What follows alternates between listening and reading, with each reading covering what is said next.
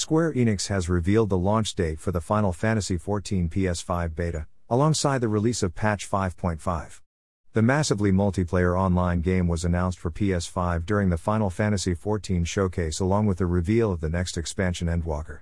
At the time back in February, there was talk about the beta, an early test version of the game, releasing sometime in April, but the community now have a confirmed date.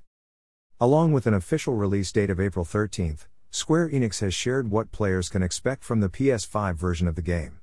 According to the latest blog post, Final Fantasy XIV on the next gen console will feature lightning fast loading times, greatly increased frame rates, true 4K resolution, 3D audio, as well as haptic feedback with the DualSense controller.